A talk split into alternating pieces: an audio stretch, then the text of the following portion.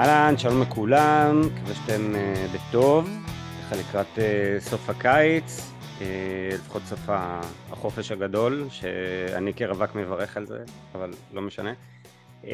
אז ברוכים הבאים לפודקאסט של עמותת מתייעלים, לשמור על החזיר, אני זוויק, והיום נמצא איתי אורח מיוחד שקוראים לו תמיר מנדובסקי, שאולי השם שלו מוכר לחלקכם, חבר הספר ומגיש הפודקאסט המומלץ, השקעות לעצלנים.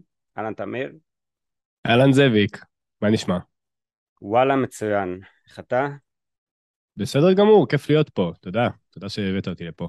ברור, תודה שבאת. אז קודם כל, מי שלא מכיר את הספר, אז ככה ממש מומלץ לגגל עליו ולחפש. אז תמיר, בוא נתחיל קודם כל, תספר לנו קצת עליך, איך הגעת עד הלום?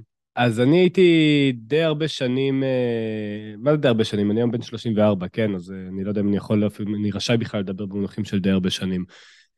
הייתי שכיר, עבדתי במשרד ראש הממשלה, במערכת הביטחון, במשך 5 שנים, התחלתי בתפקיד סטודנט רגיל כזה, עבודה שהרבה סטודנטים עובדים בה, ואחרי שסיימתי תואר ראשון ותואר שני, המשכתי לעבוד כאנליסט, חוקר, ואחר כך עבדתי כאנליסט פיננסי, אחרי שעזבתי את המערכת, עבדתי כחוקר הונאות בתעשיית הפינטק, לאורך כל הזמן הזה מאוד אהבתי להתעסק עם, התחלתי להרוויח משכורות לא רעות בגיל צעיר, כי התחלתי לעבוד פשוט צעיר, ומאוד נהניתי מלחקור על השקעות, חקרתי קצת על השקעות ערך, השקעות במניות,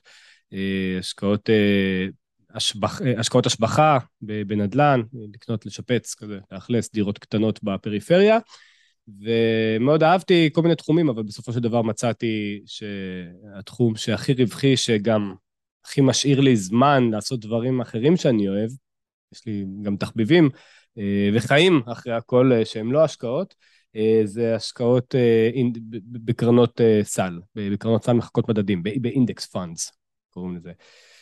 וזהו, ומאוד השקעתי בלימוד של זה, כי אני אוהב לעשות אופטימיזציה לכל דבר כמעט בחיים, ובסופו של דבר הגעתי לאיזושהי נוסחה מאוד מאוד מאוד פשוטה ללמידה, ומאוד רווחית מצד שני, שקל מאוד לקיים אותה, וזה השקעות לעצלנים למעשה, ולימדתי חברים מהעבודה, חברים של חברים, אנשים שרצו להשקיע, ואז שנת 2020, אנחנו יודעים מה קרה, משבר הקורונה, ימבה של טלפונים, של כל מי שפגשתי במרוץ העשור לפני כן, שאמר לי, מה עושים? מה קורה עכשיו? מה זה?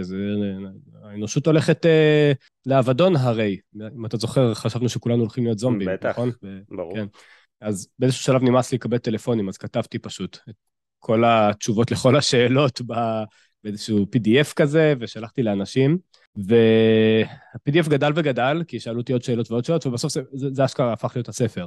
באיזשהו שלב כבר הסתכלתי על ה-PDF הזה ואמרתי, וואו, יש לי ספר.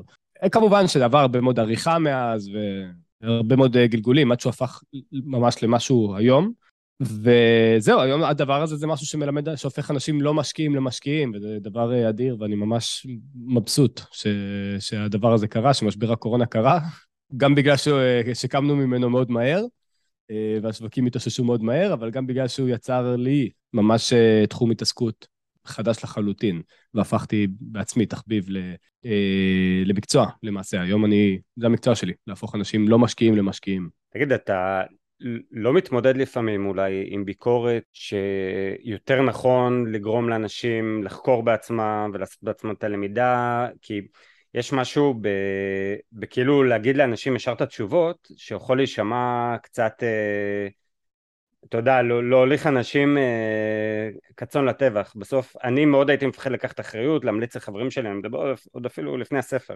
תבוא להמליץ לחברים, בואו תשקיעו בזה ובזה, ותעשו ככה ויהיה בסדר. כאילו, אני הייתי יותר מעדיף להגיד לחברים, לכו תעשו את התהליך הלמידה הזה, אלה מקורות הלימוד שאני ממליץ להתחיל בהם. ותבנו לעצמכם את התיק. לא רק שזה מה שאני אומר לחברים ולכל אחד, אני אפילו מוסיף ואומר להם, תפקפקו בהכל. יש ערך מעולם, כמו שאמרתי לך מקודם, עבדתי פעם בעולם המודיעין, ובעולם המודיעין יש ערך שנקרא הטלת הספק. להטיל ספק תמיד, בהכל, כולל בעצמך, כולל בפרדיגמות שלך עצמך. ולכן אני אומר לכל מי שקורא את הספר, ולכל מי שמגיע, יש אנשים שרוצים תכנון פיננסי אישי, אנשים עם מקרים שהם מאוד מסוימים, אני עושה גם סדנאות והרצאות, ולכולם אני אומר, תפקפקו בהכל, כולל במה שאני אומר לכם. וכל פעם, כל מה שאני אומר לכם, זה רק נתונים ועובדות. אם אני אומר משהו שהוא דעה, אז אני פותח סוגריים ואומר את זה. ואז תפקפקו כפליים.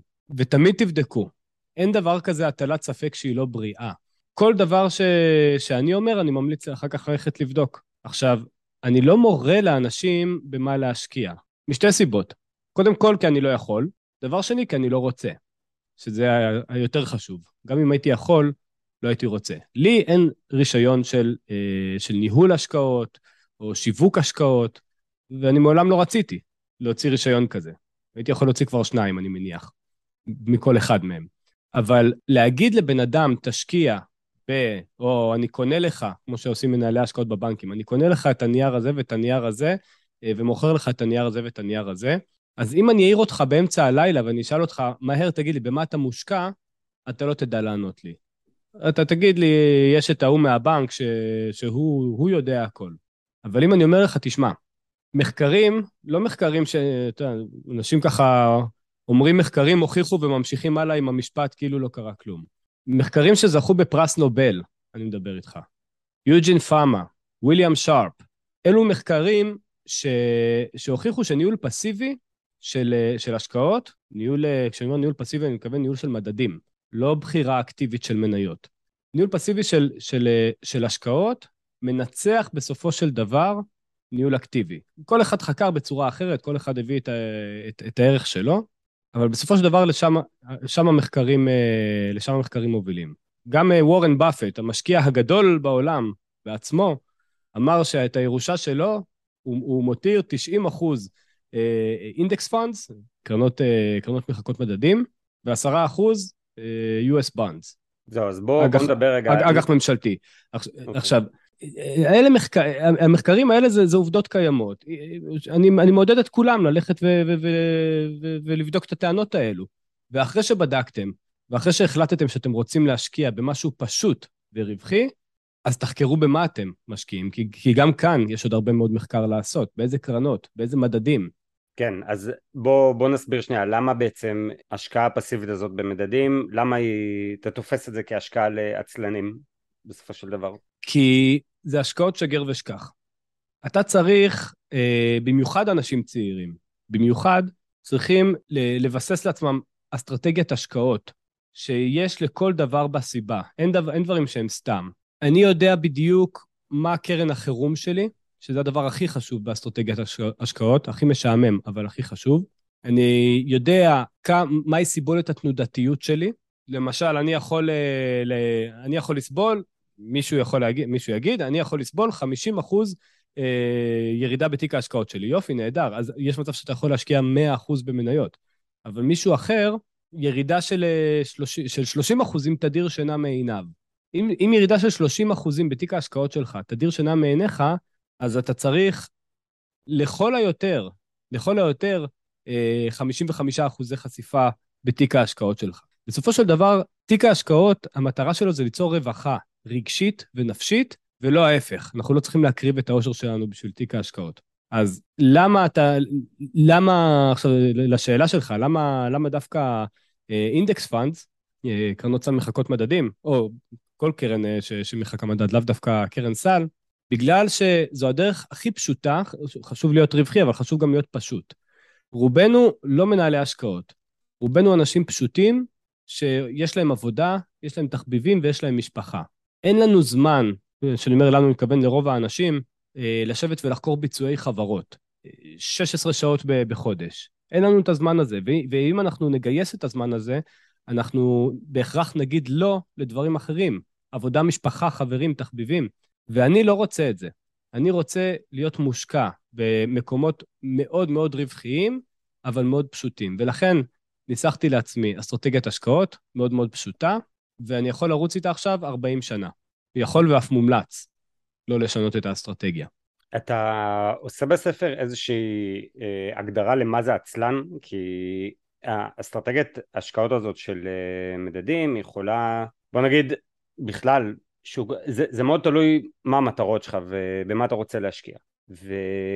ואני תופס את זה מתוך הדברים שאתה אומר, שעצלנים יכול להתפרש כאנשים שהם בהכרח משקיעים לטווח ארוך, שהם צעירים, שהם מוכנים לספוג את הזעזועים האלה, כי הם באמת בחשיבה רחוקה. אתה עושה איזושהי התייחסות למי בדיוק קהל היעד שלך?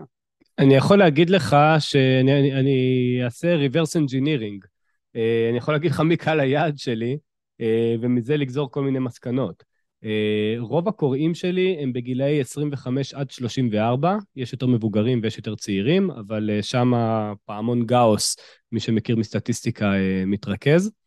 לצערי הרב, רובם גברים, אין לזה שום הצדקה, זה נטו הבניה חברתית שהתבססה אצלנו. אם היית קורא לספר השקעות לעצלניות, אז... הספר כתוב, אתה תתפלא לשמוע שהספר כתוב בלשון משולבת. לא בלשון א-מגדרית, אבל הדוגמאות וגם הפנייה אל הקורא והקוראות, זה פחות או יותר חצי-חצי. יש דוגמאות על משקיעות, וגם הפנייה היא גם לנשים וגם לגברים. עשיתי את זה בצורה משולבת מסיבה אידיאולוגית, כי אני חושב שאין שום סיבה שקהל היעד שלי יהיה היום אני יכול להגיד שהעוקבים שלי באינסטגרם הם 80% גברים, שוב, לצערי. ורוב הקוראים, פליטה פרוידיאנית, אמרתי משקיעים, כי אחרי שהם שמים, לרוב אחרי שהם שמים לקרוא את הספר הם גם נהיים משקיעים, רוב הקוראים הם שכירים. עכשיו, השם השקעות לעצלנים, הוא עושה עבודה טובה, כי אנשים אומרים, כן, אני רוצה באמת להשקיע, ואני באמת התעצלתי עד היום ללמוד להשקיע.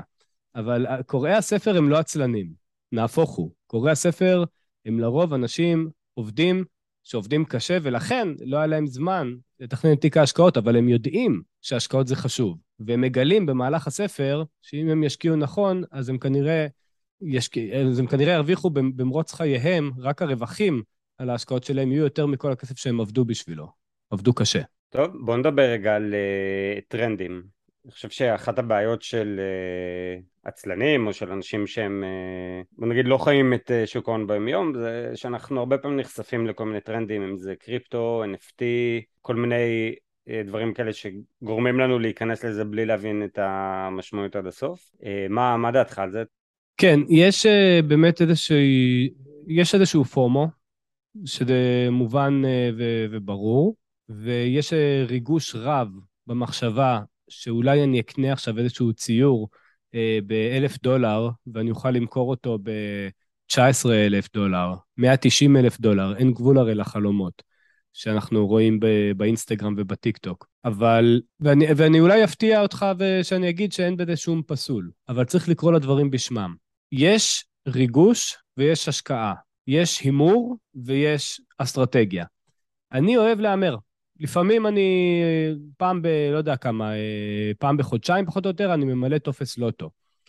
כשאני באירופה לפעמים, בחופשה, פעם, לא יודע מתי היה פעם האחרונה, אז פעם בכמה שנים, קורה שאני נכנס לקזינו, $50 שורף על ה, לא יודע מה, על הרולטה. אבל אני לא קורא לזה השקעה, אני קורא לזה משחק. אני קורא לזה חלום נחמד לכמה שעות, שאולי אני אהיה מיליונר. זה טוב כשאתה קורא לזה בשם שלו, אבל כשאתה מבלבל בין מונחים, פה זה מסוכן. כשאתה אומר, אני משקיע בקריפטו, אני משקיע ב-NFT, לדעתי, האישית, אתה משקר לעצמך. וזה לא אומר שאתה שקרן, הרבה אנשים מספרים לעצמם סיפורים ומאמינים בהם ב-100%, ואולי גם אני מספר לעצמי סיפורים שאני מאמין בהם ב-100%, ואני חי בסרט, אני לא יודע באיזה תחומים. לרוב, כשמישהו משקר לעצמו, הוא לא יודע שהוא משקר לעצמו. אבל עוד לא פגשתי, ואני חושב שאני בן אדם סקרן מספיק, ואני חושב שאני אפילו לומד די מהר דברים. הלכתי להרצאות, דיברתי עם אנשי מקצוע, אנשי מקצוע בעיני עצמם, לקריפטו, ביטקוין, NFT, לא הצלחתי למצוא מישהו שנתן לי את התמונה המלאה ואת ההבנה המלאה, ולצערי יש הרבה מאוד בושה בתחום הזה. אנשים מתביישים להגיד, אוקיי, לא הבנתי, הם לא מוכנים לוותר על החלום ההתעשרות, אז הם משחקים אותם מבינים, ושמים כסף על משהו שהשם האמיתי שלו זה הימור, או חלום. כן, שזה מה ש... נגיד גם הרבה אנשים חושבים על שוק ההון, עד שבאמת נחשפים לאסטרטגיה הפסיבית. אנשים שלא מעמיקים נכון. נכון. הייתה לי באמת איזושהי קוראת אחת שהיא יוצאת בשאלה מהעולם החרדי, ואחרי שהיא עשתה אצלי סדנה, אז היא אחר כך קנתה את הספר למשפחה שלה, כי הם היו בטוחים שהיא הולכת לאבד את כל הכסף שלה. כי הרבה מאוד אנשים חושבים שבורסה זה הימורים. זה לשחק בבורסה, יש את המשפט הזה. עכשיו, זה נכון, בורסה יכול להיות הימורים. נכון מאוד, אבל אם משקיעים בשוק ההון, כשאני אומר בורסה אני מכוון לשוק ההון, אם משקיעים בשוק ההון בתבונה ומבינים מה עושים, באופן כללי אני אתן את העצה אולי הכי טובה שאני יכול לתת לקהל הקדוש הזה, וזה אל תשקיעו לעולם במשהו שאתם לא מבינים ב-100% מה אתם עושים ואיך יוצא לכם מזה רווח. אני לא אומר שמבטיחים לכם תשואה, זה לא המצב, אבל שאתם מבינים מה אתם עושים. גם כשמשקיעים בשוק ההון, אף אחד לא מבטיח לכם תשואה, אף אחד לא מבטיח לכם רווחים, אבל זה לא בעיה להבין איך משקיעים בצורה פשוטה ורווחית בשוק ההון, זה ממש לא בעיה. עכשיו, אנחנו עכשיו בימים האלה, באמצע המשבר, כל אחד קורא לזה אחרת, באמצע המצב הכלכלי שנקלענו אליו, ואני חושב שמצד אחד הוא מאוד... מדגיש את הצורך בלהשקיע את הכסף, כי בוא נגיד האינפלציה הגואה והשחיקה בערך הכסף באמת מועצמת פה.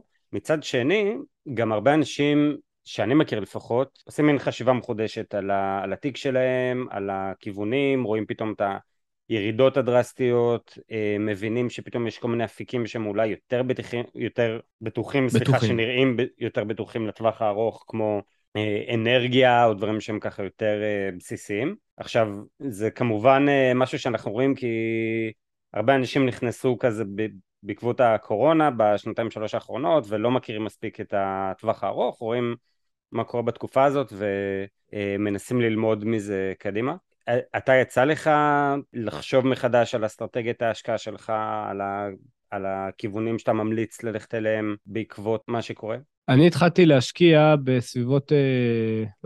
בדיוק ב-2006. היו שנתיים, באותה תקופה אני השקעתי במניות, אני חיפשתי את המניה הלוהטת הבאה, מה שנקרא. כעבור כמה שנים התפקחתי והעברתי את כל התיק שלי לקרנות מחכות, מדדים, אבל ב-2008 השוק נפל ב-50%. ואני אז הייתי חייל בקו שכם, והתקשרתי לבנקאי שלי, לא היה אפליקציה, אז אני מקווה שאני לא מסגיר כמה זקן אני, בעצם אמרתי כמה אני, אז לא משנה, כן. התקשרתי לבנקאי שלי ואמרתי לו, תגיד, בכמה התיק שלי ירד? והוא אמר לי, תקשיב, 50%. אמרתי לו, מה? מהר תמכור הכל, לפחות שישאר משהו. זאת הייתה הטעות הכי גדולה שלי, וזה היה השיעור הכי טוב שלמדתי בחיים. הפסדתי כמה אלפי שקלים, סך הכל, הייתי חייל, לא היה לי הרבה כסף, אז לא הפסדתי המון כסף, זה המון במונחים של חייל, אבל לא במונחים אובייקטיביים, וזה היה שיעור ממש ממש טוב, כי אז פשוט ראיתי את השוק מתקן את עצמו, ואני נשארתי בחוץ אוכל את הלב. עכשיו, השוק הדובי, אתה אמרת מקודם שאתה לא יודע איך לקרוא לשוק הזה, אז אני אגיד לך איך לקרוא לו, זה שוק דובי קוראים לזה. כשהשווקים מגיעים למינוס 20% מהפיק, מהשיא, נתנו לזה שם, חסר משמעות, כן, זה שם שנתנו בני אדם למשהו סטטיסטי, שוק דובי, דובי מלשון דוב, מי שלא הבין. עכשיו, עשיתי בדיקה, סתם בגלל איזשהו שיח אינטרנטי שהיה לי עם מישהו, עשיתי בדיקה, ובין 1900 1900 לשנת 2020, היו לא פחות, מ-27 שווקים דוביים. זה אומר... בוא תסביר שנייה, אולי רגע, למה נתנו בכלל את השוק הדובי? למה... שוק דובי, זה מצב נתון. זה שהשוק יורד ב-20%, זה המצב הנתון. מה הפרשנות, מה הסיבה לזה, זה רק בדיעבד אפשר להגיד. אף אחד לא יכול היה להגיד, לפני שהיה שוק דובי, שיהיה שוק דובי.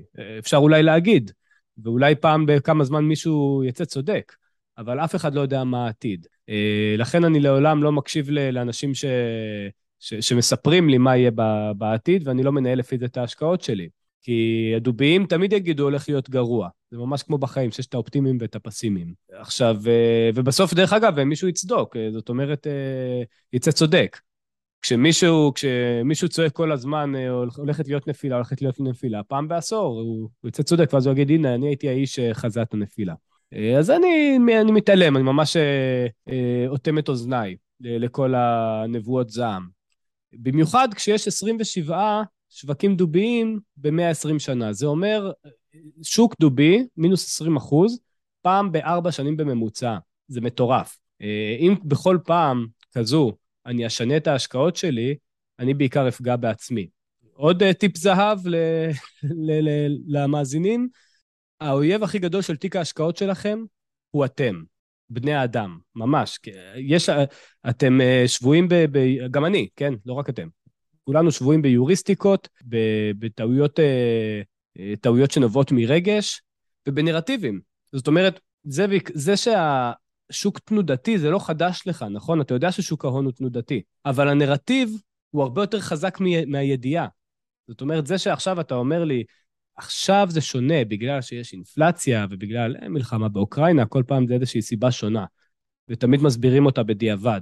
זה תמיד נותן משמעות מאוד מאוד חזקה, בגלל זה גם אנשים, עשרות השיחות טלפון שקיבלתי במרץ 2020, כולם אמרו, תקשיב, זה נכון שהיו משברים בעבר, אבל הפעם זה שונה, אנחנו באמצע מגפה שהעולם לא ידע כדוגמתה, והם צודקים, ועדיין, השוק תיקן את עצמו אחרי 3 או 4 חודשים. נכון, אבל אני חושב מה שקורה במקומות כאלה, זה שאתה יכול להגיד שאולי, בסדר, אתה משקיע, זה לא שאתה צריך למשוך את כל הכסף שלך מהשוק, אבל אולי שווה לחשוב, במצב כזה, להסיט את ההשקעות שלך לדברים שהם יותר בסיסיים, נגיד, לא יודע, אם קודם הייתי מושקע במדד טכנולוגיה, אז עכשיו להעביר את זה למדד שהוא יותר, מתעסק נגיד באנרגיה, כמו שאמרתי, או...